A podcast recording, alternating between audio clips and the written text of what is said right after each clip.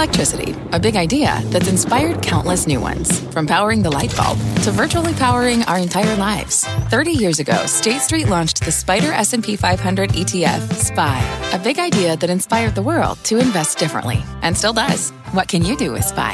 Before investing, consider the fund's investment objectives, risks, charges, and expenses. Visit ssga.com for a prospectus containing this and other information. Read it carefully before investing. SPY is subject to risks similar to those of stocks. All ETFs are subject to risk, including possible loss of principal. Alps Distributors Inc. Distributor. I'm Jon Fortt, anchor and technology reporter for CNBC Business News.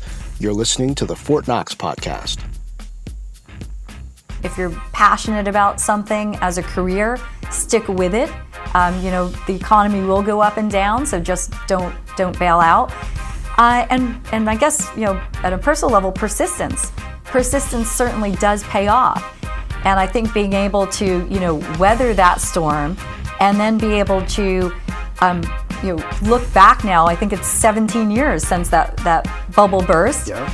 Um, and now to be in such a great place, you know, where we're seeing, you know, problems like cybersecurity being solved with technologies around machine learning and the company I'm with just growing so very quickly.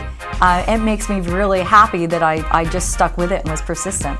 Today, she sits at the helm of a promising cybersecurity company. But first, Nicole Eagan had to survive the dot com bust. Eagan is CEO of Darktrace, a startup that battles hackers using software that gets smarter over time. Invented by mathematicians and former British intelligence operatives, the technology, much like a human immune system, looks for signs of odd behavior in a client's network. Eagan and Darktrace are on the cutting edge not only in security, but also in a gender balanced tech workforce. Eagan says half of her employees are women. She knows how unusual that is, having operated in Silicon Valley through booms and busts as an enterprise tech worker, a venture capitalist, and now as an executive. Welcome to Fortt Knox, Rich Ideas and Powerful People. I'm Jon Fortt from CNBC. This is a weekly podcast bringing you the highest achievers from business, to entertainment, philanthropy, and sport. We're going to learn how the very best climb to the top and pull out lessons along the way. If that sounds good to you, make this a habit. Subscribe on Apple's podcast app or Google Play, and once you've done that, share the wealth. Nicole Eagan sat down with Fortt Knox to share lessons from efforts that worked and efforts that didn't. Here's Nicole Eagan. Well, I had a, uh, dual major in marketing and computer science, and I actually first uh, worked by building and architecting customer systems for investment banks on Wall Street. Hmm. So, where were you in school with that double major? Uh, that was actually at Montclair University. So, I grew up in. Oh, wow. I live in Montclair. There you go. I grew up in New Jersey, so that's where I, I got my start. Um, actually, grew up in a town called Lake Hopatcong, New Jersey. Okay. So, you did that double major. Did you know what you wanted to do with it? At that time, I didn't. I um, had a, a, father who was very influential uh, in terms of getting me interested in computers. In fact, he brought us uh, a IBM PC, the very first model of PC that came out. Okay. Uh, dating myself now, but he, uh, yeah. So he, he, brought that home, and I think as soon as my keys hit the keyboard on that, I, I was relatively hooked, and uh, that's what you know kind of got me started along the path in technology. Um, and then from there, you know, worked at that first company doing the custom software in Wall Street. We used to write the software in Oracle. And in fact, I started working closely with Oracle and their customers. And Oracle approached me and said, Would you mind moving to California? And I have to say, you know, it was um, a passion I had in terms of moving to Silicon Valley. So I took the opportunity and moved to the West Coast. And when was that? That would have been in 1991. Okay. So Oracle, pretty well established by then, pretty intense culture. A very intense culture, although it was quite interesting. By California standards, it's extremely intense culture. But because I was coming out of a Wall Street culture, I guess for me, um, it still felt um, appropriate. I mean, uh, Wall Street, of course, is, is quite an aggressive place to work. And so, in general, California companies tend to be a little more um, let's say huggy. Um, so, so actually, um, I actually liked Oracle's culture. I thought, you know, obviously Larry Ellison had such immense uh, vision. In fact, it was a really interesting time in that I was able to travel the world for Oracle. Uh, helping them launch the Oracle database on a global basis. I think we were at Oracle 7 at that point. Yeah. But it was also interesting because Larry was at the stage where he had a vision of patching, packaging up the Oracle database and delivering it on what he called media servers and set top boxes. And if we fast forward now, look at Netflix. Yeah. Uh, Larry was just clearly way ahead of his time. Yeah, and I guess in a number of, of different cases, either he had ideas, you know, the network computer uh, that, that so many people were thinking about at the time, cloud computing, pushing up against that. Um, so, as you were traveling the world, how did that influence your perspective on technology, maybe the different kinds of uh, challenges that customers are focused on in different places? Well, I think the, the thing by traveling the world that really opened my eyes up to is uh, when it comes to technology, it is a global marketplace. In fact, if you go to some place, um, let's say Japan, um, I could actually follow a lot w- of what was being talked about, mainly because when you get to technical terminology, it all comes back to English. Um, so I think, you know, in terms of differences, what it did stand out to me is how people perceived America and American companies and technology. So that was just um, an interesting perspective to get. I think it also influenced so what, me. How was that? Well, I think if I go back in time, I believe um, Bill Clinton was president at that time, and the United States actually was very well respected on a, a world basis. And so it was actually a very favorable time to be doing business around the world. Um, and I, you know, I think before that, I never thought, wow, how much, you know, politics and leaders can actually influence kind of the perception and impact the technology industry. But I also think a lesson it taught me is that a lot of startups, to me, wait too long to go global. In fact, you can grow to a very large size just by doing business in California in the United States hmm. before you ever kind of hop the pond and go over, let's say, to Europe or to Asia. And uh, it was interesting is when we founded Darktrace, one of the things we did is we actually started it in the UK. And we came to the US very quickly and then to Asia very quickly. And I, I didn't think about it because to me, my experience at Oracle made that normal and second nature. But when I've actually now taken a look at a lot of other startups, um, they don't go global so quickly. And I, I, guess maybe in the early 90s it was harder to go global quickly than it is now. But Darktrace has some interesting origins, the technology, you know, coming out of um, some secretive places. H- how did you get involved with that? So it, it, did come from very interesting places. In, in fact, the founders kind of came from three different camps. The first camp was British intelligence. So some of the founders came from GCHQ and MI5, and um, they uh, kind of, uh, in an endearing way, um, those are called the spooks. So they're the, the spies, so mm-hmm. to speak. Um, but very good in cyber. And what was important about that is they had been fighting the battle at the nation state level. And now the nation states that used to just combat each other at a government level were starting to go after the private sector companies. So that was really important to understand how to, you know what the challenges were of fighting these nation states um, and state-sponsored attacks. The second group were mathematicians from the University of Cambridge, and they were leading the wave on machine learning. In fact, if you go back uh, in time, Alan Turing was actually kind of the father of machine learning way mm-hmm. back when in, in Britain. So that was kind of an interesting dimension. And then finally, we brought business people. In fact, I was uh, on the venture capital side and uh, listened to the initial Darktrace pitch and was part of putting the groups together and, and helping them raise money and build the business. So you're on the venture capital side, and I guess the pitch sounded so good you wanted to be part of the company. How did you get into venture capital? We missed that chapter. Sure. So, in um, I had spent quite a bit of time uh, working in both startup companies. I'd done several startups. Um, one of the things I learned with startups is the economy has a big part to do in it, as well as the technology. Okay, which economy did you start launching into? Yeah, so I actually uh, went into the startups uh, area probably in the late 90s. Okay. And everything was looking really good around 1999 yeah. uh, when I was at a dot com called eStamp. And then lo and behold, uh, March 2000 came, and the bubble certainly burst and burst hard. Yeah, we're sitting at the NASDAQ, and I recall that uh, the NASDAQ got hit pretty hard uh, yes. Uh, in March. And then in September, I remember Apple reported earnings in September, and boy, the bottom really started falling out then. Absolutely. And, you know, that really caused a number of companies to close their doors And it also um, meant a lot of people in the tech industry lost their fortunes, myself included. And so I think you know that was um, a very challenging and difficult time. And I actually saw a lot of um, people who you know were impacted by the dot com kind of bubble burst leave the tech industry. Hmm. Um, in fact, just for all different kinds of careers. Yeah. Um, and for me, I, I think if you really truly believe that technology is a long term play and a long term game, and it's something that you're absolutely passionate about, um, I wasn't ready to just leave it. How hard did you get hit personally? Did you have, I mean, of course, you had professional skin in the game. You've been working for this startup, you had focused your energy on that. Um, did you have a lot of your own money in it? How was that working? Yeah, I think you know I had uh, my own money in it, and obviously um, I had actually worked for the company for four years at that time. This company eStamp, and so I was fully vested.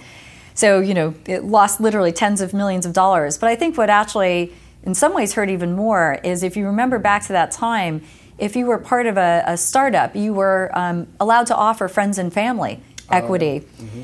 And so, you know, you offer friends and family equity and, and they put money in too, and you're thinking you're you're helping your friends and family out because you're giving them this great upside opportunity. And then when the world comes crashing down, that of course ended up not being the case. So I think, you know, that was a, a tough lesson learned and it, it, kind of opens your eyes to say maybe uh, investing is, is really good for professionals um, and not just uh, uh, you know having friends and family come into that stock, especially in that kind of turbulent market. Right. So put a um, finer point on it. What really is the lesson learned? Because yeah, that's a rough scenario, but there are cycles, and I'm sure you know when friends see your trajectory of success and hear you're involved in something, and family, they'll want to be involved in it again. Memories are short, or people are you know yes. different people. So, what's the lesson you learned? Do you have a rule about that? Or at least well, a guideline? I, I think for me, it was you know stay with your passion. You know, for me, I was passionate about technology I mean, as much as I, I felt for the loss of, you know, um, money and value in that, the sadder part to me was actually there was a lot of really innovative and great fundamental technology that got put on shelves after that and mm. never saw the light of day again. So I think you know that was part of the lesson is it's you know fundamental technology is is really important. Um, I think passion if you're passionate about something as a career stick with it. Um, you know, the economy will go up and down, so just don't don't bail out. Uh, and and I guess you know, at a personal level, persistence. Persistence certainly does pay off, and I think being able to you know weather that storm, and then be able to um, you know look back now. I think it's 17 years since that that bubble burst. Yeah. Um, and now to be in such a great place, you know, where we're seeing, you know, problems like cybersecurity being solved with technologies around machine learning, and the company I'm with just growing so very quickly. Uh, it makes me really happy that I, I just stuck with it and was persistent. What about the lesson in separating the professional from the personal? Yes, I, I think from a, an investment perspective, you know, you, you gain a lot of respect for um, you know investing as a as a profession, and I think we've you know back then there was a lot of money um, trying to be made or speculated on day trading, right? And I, I think um, you know those those times have changed um, somewhat as well. I want to understand a little bit about your mindset and how it came to be. You mentioned at the beginning of our conversation that your dad brought home an IBM PC. Was he into technology, or why do you think he did that, and how did that fit into the way he tried to put different either objects or opportunities in front of the yeah. family. He was my father. Actually, uh, was magazine publishing, and huh. he spent most of his career at Institutional Investor. Yeah. And he really felt that um, this combination of computers and marketing was going to be the future, and in fact had a lot of influence on on my major. Um, I also had a passion in dance, so I'm like, "What about a dance major?" He's like, "That sounds like a minor." You know, not a major. So I think that had a lot to do with it, but also he was very passionate about inventors and scientists. So I remember at a very early age, he used to tell stories about um, someone by the name of Hugo Gernsback.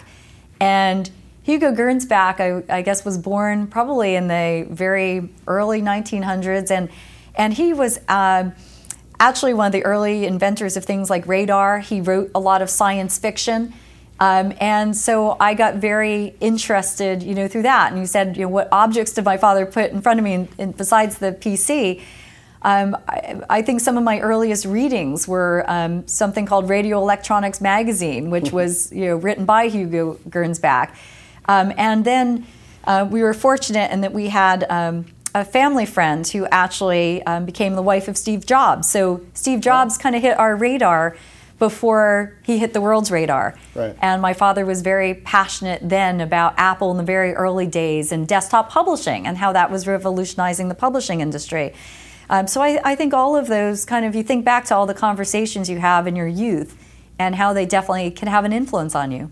We're still having conversations about the culture and girls in science. And uh, I was talking to Alexandra Lebenthal for the podcast uh, a, a bit ago, and she was saying that for her, having an all girls school experience with just lots of affirmation, uh, building that was really important before she got to college. It's interesting to me that we're still having what, what feels to me like the same kind of conversation around girls in science that we were having 20 plus, 25, 30 years ago when I was in school. Um, what's your feeling about the environment that you had how the teachers and the boys in math and science classes interacted with you, what your self esteem level was like there? Yeah, I, I, um, I really am one of those um, kind of maybe strange people who actually really liked school and especially um, liked math. And I do think back to just, um, we all have teachers who I think stand out, you know, in our minds. And one of mine was uh, the physics teacher. He taught physics and calculus too, and um, you know I think he just had a and a, you know gave me a lot of support and a lot of confidence in my skills, you know, in, in math. But I think it was maybe part of it is being on the forefront of when computers were really coming to be and being more commonplace. Um, there wasn't anyone who had an advantage. Kind of, I, I guess to me, we were all learning it for the first time. So when you went to computer lab in high school for the first time, it was quite equal. You know, there, no one had a leg up on anyone else. And right. so for me, I guess I. If anything, maybe you had a leg up because you had one at home. Exactly. So I, I guess from my perspective, I, I never gave it that much thought because for me, um, we were all starting to learn computers at the same time. Uh, and uh, then I guess when I, I did hit the tech profession, you show up at things like you know technology conferences and realize you're you're outnumbered by quite a few.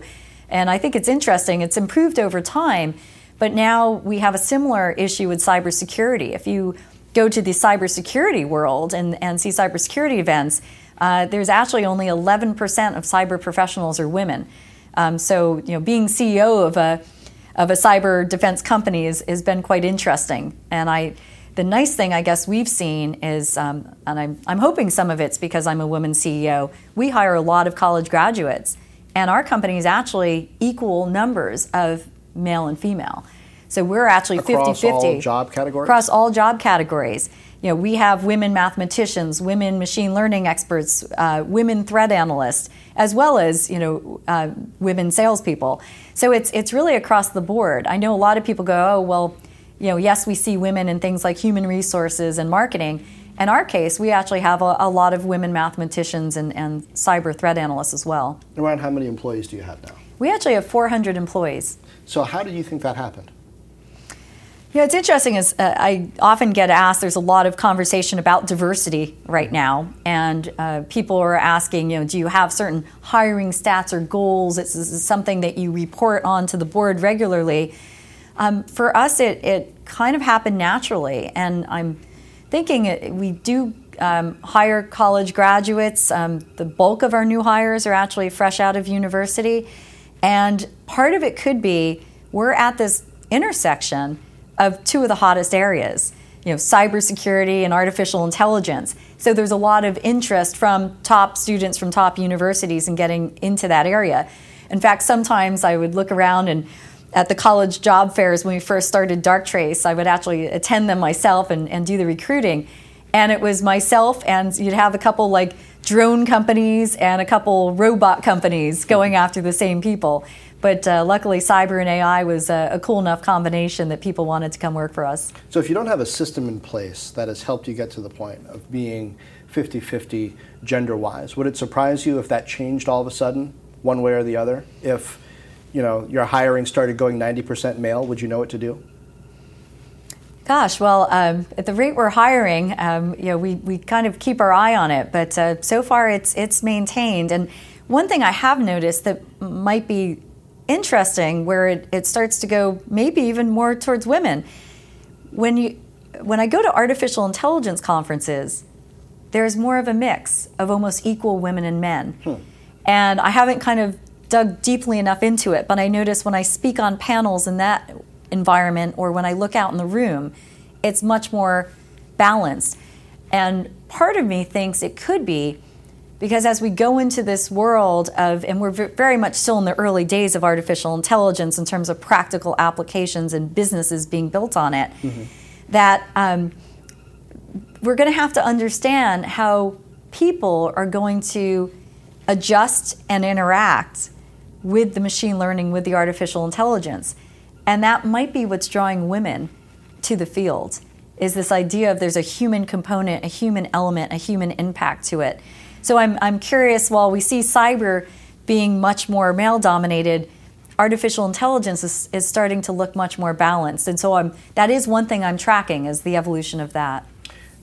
As you, as a technology veteran, see controversies bubbling up around companies like Uber, um, and they're not the only ones. We see now because blogging and Medium is a lot more popular, people are freer to tell their stories without having to um, get past a media gatekeeper. When, when you see really these horror stories of how female engineers are treated within organizations, does that sound familiar based on your rise up through the ranks, or does it feel very different from your experience? I think that uh, for me, um, I maybe was was very fortunate. I always felt that if you carried yourself a certain professional way and you had a lot of confidence in what you were doing, and maybe you also search for the right managers and mentors um, that uh, you know you you were able to kind of be a rising star in a company regardless of gender. Um, but I, I think you know, maybe it was is it was really being thoughtful about those type of decisions, and especially when it came to, you know, if you had a choice of manager, if you had a choice of direction, if you um, selected your mentors um, properly, that they would help guide you through any situations. Um, but I do think that you know diversity is a topic, and making sure that it's um, not only race, it's not only um, you know, gender. I think it's diversity in ideas and in personality and skills. I mean, the thing that would more so, in, in some ways, concern me is am I surrounding myself and building a company where we have enough, enough different points of view, mm-hmm. where people aren't afraid to challenge me as CEO if they're maybe not 100% in agreement with a direction or an idea.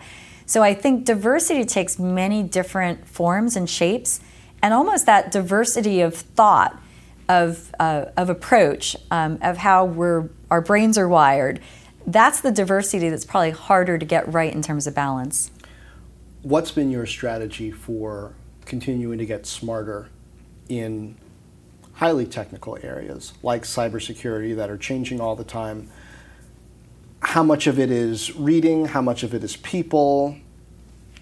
Yeah, I, I think one thing, and, and being that I'm hiring so many uh, relatively new graduates, the part you don't really maybe understand when you first graduate is you're not done. you know, it's it's about lifelong learning, and it's an easy term to throw out there, but it's different to actually live it and to take it to heart. And I think what I did find, especially being in technology, but I'm sure across all different disciplines, you have to be passionate about lifelong learning. And you know, when I first got into the, the venture capital side of things, I knew I was interested in how math and machine learning can make a difference across different areas. I wasn't sure if I was going to be interested in applying that to genomics, which I have a lot of passion in, mm-hmm. or whether it was going to be cybersecurity, a big unsolved problem, or even emerging areas like augmented reality mm-hmm. and virtual reality. So, what I had to be willing to do is be able to dive in all those different areas and learn. And in terms of how you learn, today, I, I feel, especially as I spend so much time on airplanes, I actually end up spending a lot of time um, taking online classes from Stanford. Really? In fact, I'm taking one right now on, on some new advanced machine learning uh, by a guy named Andrew Ng. And it's, um, you know, it's a great way to uh, spend time while you're on a plane, but also to just keep diving in deeper into some, some new emerging areas. So I think that the whole lesson of lifelong learning can't be underestimated. What else? Well, I think in, in terms of other areas, sometimes it, it is going to conferences. Now, in the areas of cyber, um, I, I, think at last count, I, there's probably roughly 500 cyber conferences in the world a year right now. So you have to be selective about which ones to go to. But I think the important part of that is you you get to interact with experts in the area, but you also get to interact with your potential customers. And it's equally important not only to have the expertise, but to understand from a communication perspective which concepts resonate with them and which don't. You know, so being able to actually be face to face and talk about an, an idea or a concept or a product and see what their reaction back is. You know, yeah. what what what clicked with them and what didn't. So I, I think you know part of it is not only growing your own education, but also going out there and kind of providing some of that education and making sure the, the market is kind of coming along for the ride with you. Yeah, it's interesting. 10 years ago, some companies, Cisco, chief among them, was trying to sell us this idea of telepresence. You don't need to travel anymore. You can just sit in a room with these big high resolution screens, you know, look at the screens, there's a camera embedded in them, and you'll get a quality of communication that's the same as if you were in the same room as the person. Doesn't seem to have worked. Yes, by the amount of air miles I'm uh, spending, I would concur that that didn't work. Why? Um, why not? You know, I, I think there's something about, um, even though this is in the technology industry, there's something about the human connection mm-hmm. that we're able to make. Uh, you know, one of the things that we do at Darktrace is we do these 30-day free trials of our product, and and many times I attend as many of those um, meetings as I can. And it's mainly to see how people are reacting. When we say, you know, we found this type of you know emerging threat, and let's say you know the hardest threats to report are insider threats, because you're you're saying that some employee or some partner or customer or, or supplier they trusted that had access to their network is potentially doing something wrong. Right. And those are difficult conversations to have, and ones that I think are important sometimes to have in person. So there's just that type of trust and and sincerity of communication and commitment, you know, to to customers. Um, that is hard to replicate if I were just sitting on a speakerphone or on a Skype session. I know I can relate to that. Like I, I don't do this podcast over the phone. I've, I've always sat down with the person because there's something about the low latency, high resolution nature of actually being there that you can't replace. Where did you learn communication? What was your kind of laboratory, your most intense experience in figuring out how to relate to people? That's a that's a, a rather tough one. Um, I think in terms of team sports, big family. Yeah, um, well, I think in, in communication. So one thing I've noticed, especially growing up on the East Coast and then moving to the West Coast, on the East Coast, and, and I, I grew up in a Scottish and English family. Um, my husband grew up in a large Italian family. it's perfectly acceptable to talk at the same time as each other right. and still comprehend the conversation.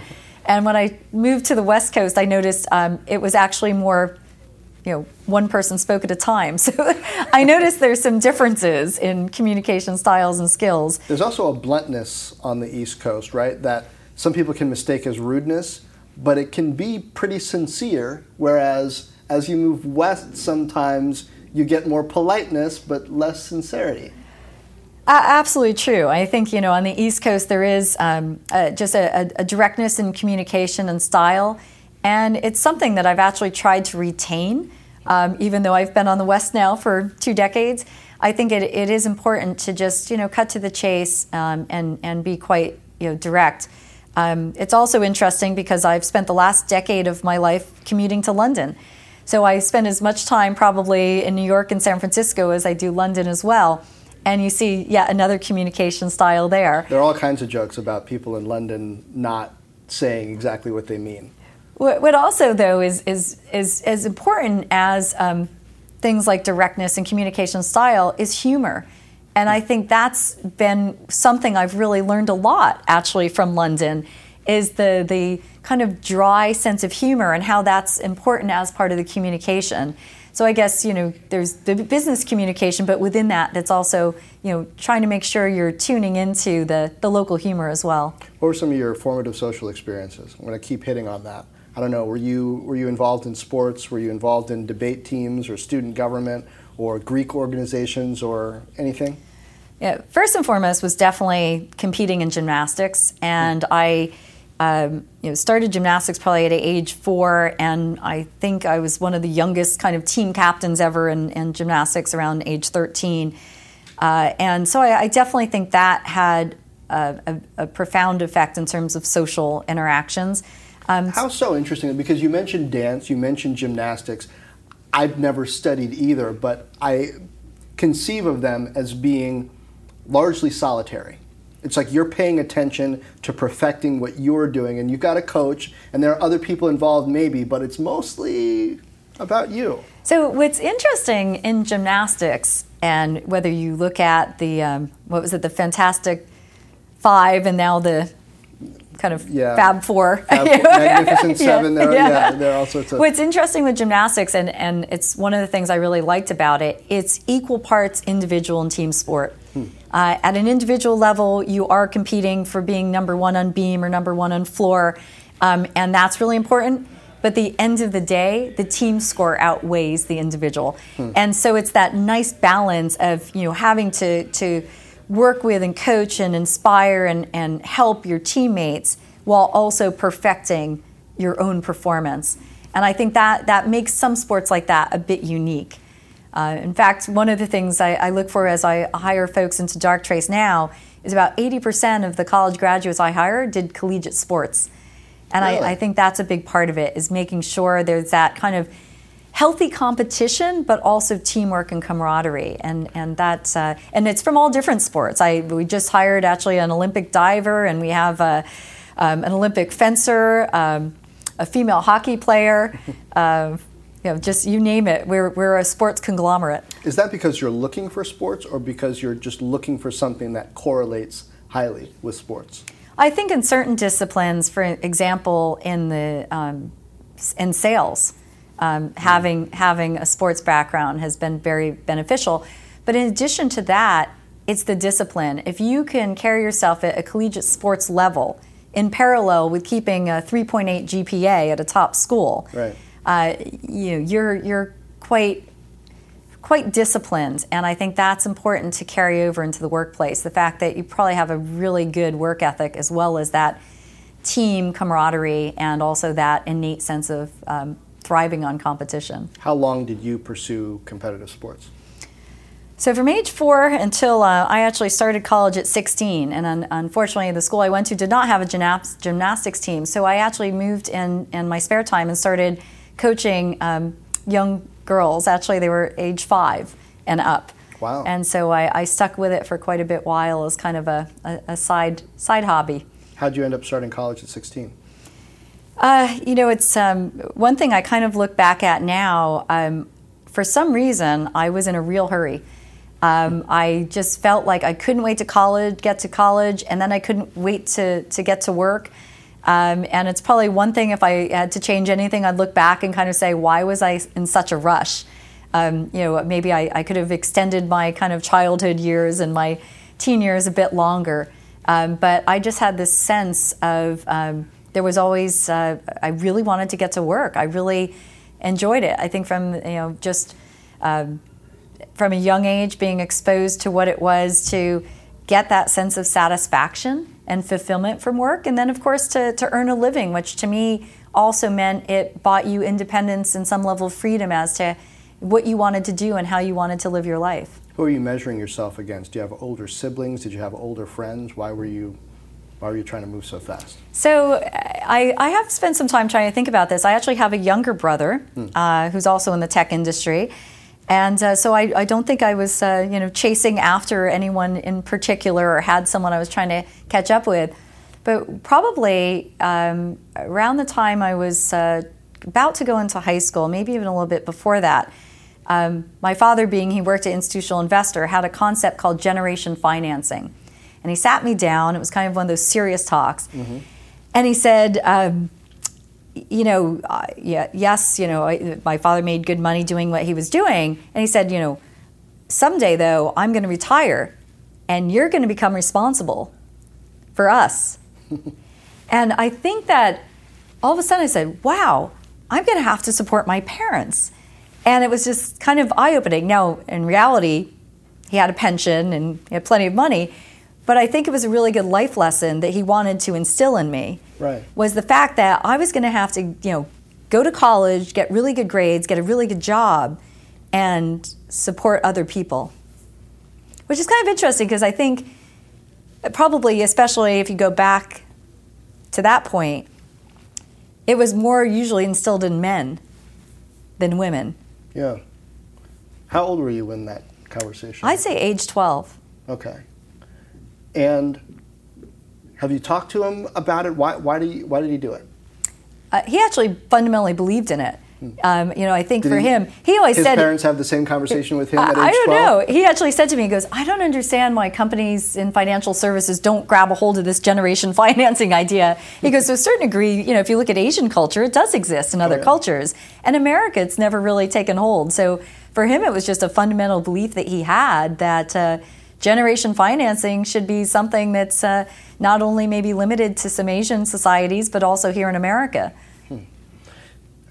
how does that concept of looking out for who's coming, not only who's coming behind you, but who's ahead of you, does that affect the way you manage or structure a company at all? I mean, you've got employees who have been there longer, you've got employees who have been there a shorter period of time, you've got older employees, a lot of younger employees because mm-hmm. you're uh, hiring right out of college. I think what it does instill in you, if you have that sense that you're you you, you're in some way responsible for other people's livelihood. That is, in a way, what being a CEO and, and being a good manager is. You know, you want to steer this company to grow and to be successful because you know maybe you start with 10 people and that company is fulfilling the livelihood of families of those 10 people but if that company can grow to 400 people where we are now and then into the thousands and tens of thousands that's a lot of people's livelihoods that you know can be built off of that one company. So I think it does translate into you know becoming a good CEO because that that is part of it. You uh, we were talking a bit before about the importance of face-to-face communication, how certain types of information is passed back and forth most efficiently in the analog way. Is there any parallel there, there to what we're going to see happen in security over time? Because you're using machine learning, artificial mm-hmm. intelligence mm-hmm. to uh, perceive digital threats inside an organization. But so often when we talk about security, we talk about um, how it's the people that are the weak link. It's you know social engineering that ends up being the downfall of how the bad guys get in? So I think there's a lot of talk right now about educating people not to click on links and you know what spear phishing is about and then the next type of attack will come and there'll be a whole nother wave of education about what that attack is like um, and i think looking forward it's likely that we won't only have these kind of people oriented attacks like clicking on links but where we see this going is the attackers themselves are going to start using the artificial intelligence. Hmm. So today, in a way, you've got human hackers, human attackers, human defenders. Now, where we're trying to transition to is some of those attacks are becoming more automated. Ransomware is a great example. It moves so fast that it's hard for humans to keep up with. And ransomware is basically where somebody might send you a, an email with a malicious link, but then they take over your computer, encrypt, lock down all your files, and say, "Hey, if you ever want to see your data again, give me 500 bucks." Exactly, exactly, and that that type of attack is outstripping humans' ability to move fast enough. For example, let's say that attack hits your computer at 3 a.m. Mm. Right? Well, you, you're probably, if you don't have 24 by 7 security monitoring, you're not going to get to it fast enough. But the next phase, and we've started to see um, rare signs of this, but it's starting to pick up, is the fact that artificial intelligence itself will be how the attack is carried out. And what I mean by that is if you think about the nation states we worry about from a cyber perspective. Lately, Russia, China, Eastern Bloc. Exactly. Right. They're known for good mathematicians, good universities, and we have to assume they have AI labs just like our good academic institutions have artificial intelligence labs. So, as those attacks themselves use artificial intelligence, the cyber defenders are also going to have to use artificial intelligence, and it's fast going to become a war of algorithms, machines against machines. So, so how's I think that going to work? I mean, I, I, can think of a number. I can imagine a number of different kind of interesting science fictiony ways. It, it seems conceptually that finding a mark is going to be the thing that artificial intelligence is best at. Here's the, the type of person who's most likely to fall for that. So we'll focus in on that person. Or maybe a bot that pretends to be a person in a dating service and can actually carry on a, a pretty realistic feeling conversation enough to extract personally compromising information. How do you think it might work? So those those certainly are examples of, of types of attacks we could see. In addition to that, though, the attack we have seen uh, in the real world was one where the uh, attack got inside a company network, and the artificial intelligence started to look around and try to figure out what humans were doing on the network so it could blend in. Mm. And while today we're used to talking about cybersecurity as people stealing data, what's even more worrying is if they subtly change data without us knowing about it. Right. So that's where this artificial intelligence could become more concerning to actually get inside of corporate networks, blend in long enough so that it can't be detected, and maybe change a couple account balances here and there. Maybe change information. Let's say it's an oil and gas company and they're drilling for oil on the ocean floor. What if you tell them the wrong coordinates of where to drill? Right. That's a pretty massive issue.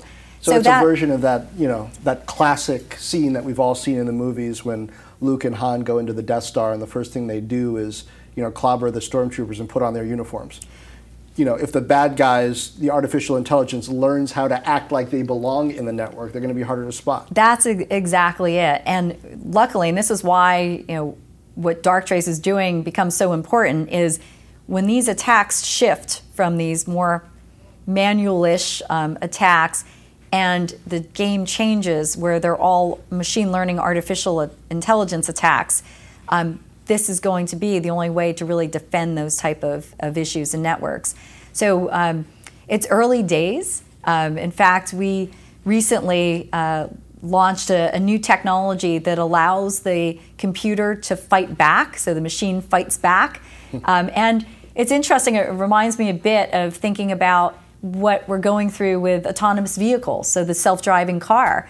You know, the first time you sit in one of those, I'm sure we're going to grab for the steering wheel and want to hit the brake, and it's not going to be there, and we're not going to have control. And that's kind of what we see when you roll out this type of technology. Humans still want to be able to confirm the action the machine is going to take. And that's kind of the phase that we're at right now, is what we call human confirmation. The fact that um, it's going to take time for the humans to trust the machines as we move forward in these type of autonomous areas. My thanks to Nicole Eagan. I'm Jon Fortt from CNBC, and this has been Fortt Knox Rich Ideas and Powerful People. Subscribe on Apple's podcast app, Google Play, or wherever fine podcasts are distributed. And please do leave a review if you enjoyed this. Also, check out Fortt Knox Live on Facebook, Twitter, Periscope, YouTube. I'm taking your comments and questions, usually Wednesdays at 2 p.m. Eastern. There I tackle some of the most interesting business and economic issues with a little help from my friends at CNBC and from you. Next on the podcast, billionaire Tom Siebel is the founder of C3 IoT. He's even better known for founding Siebel Systems, a software powerhouse that Oracle bought for nearly $6 billion. Tom talked to me about what keeps him going even after he was trampled by an elephant in Tanzania eight years ago, and doctors said, wrongly it turned out, that he'd never fully recover. Go ahead and subscribe to Fortt Knox now on your iPhone's podcast app or Google Play. It's quite a story. Meanwhile, share this, tell a friend, drop me a note on Facebook, Twitter, YouTube, or forttknox.com. That's F O R T T K N O X.com. And as always, thank you for lending an ear. This podcast is supported by FedEx. Dear small and medium businesses, no one wants happy customers more than you do. So you need a business partner just like you. Like FedEx, who understands your passion for serving your customers because they have the same commitment towards you. That's why FedEx offers you picture proof of delivery, packageless and paperless returns, as well as weekend home delivery to 98% of the U.S. on Saturday and 50% on Sunday. See the FedEx service guide for delivery information. What's more, FedEx Ground is faster to more locations than UPS Ground. Trust FedEx for timely deliveries. See what FedEx can do for your business. Absolutely, positively FedEx.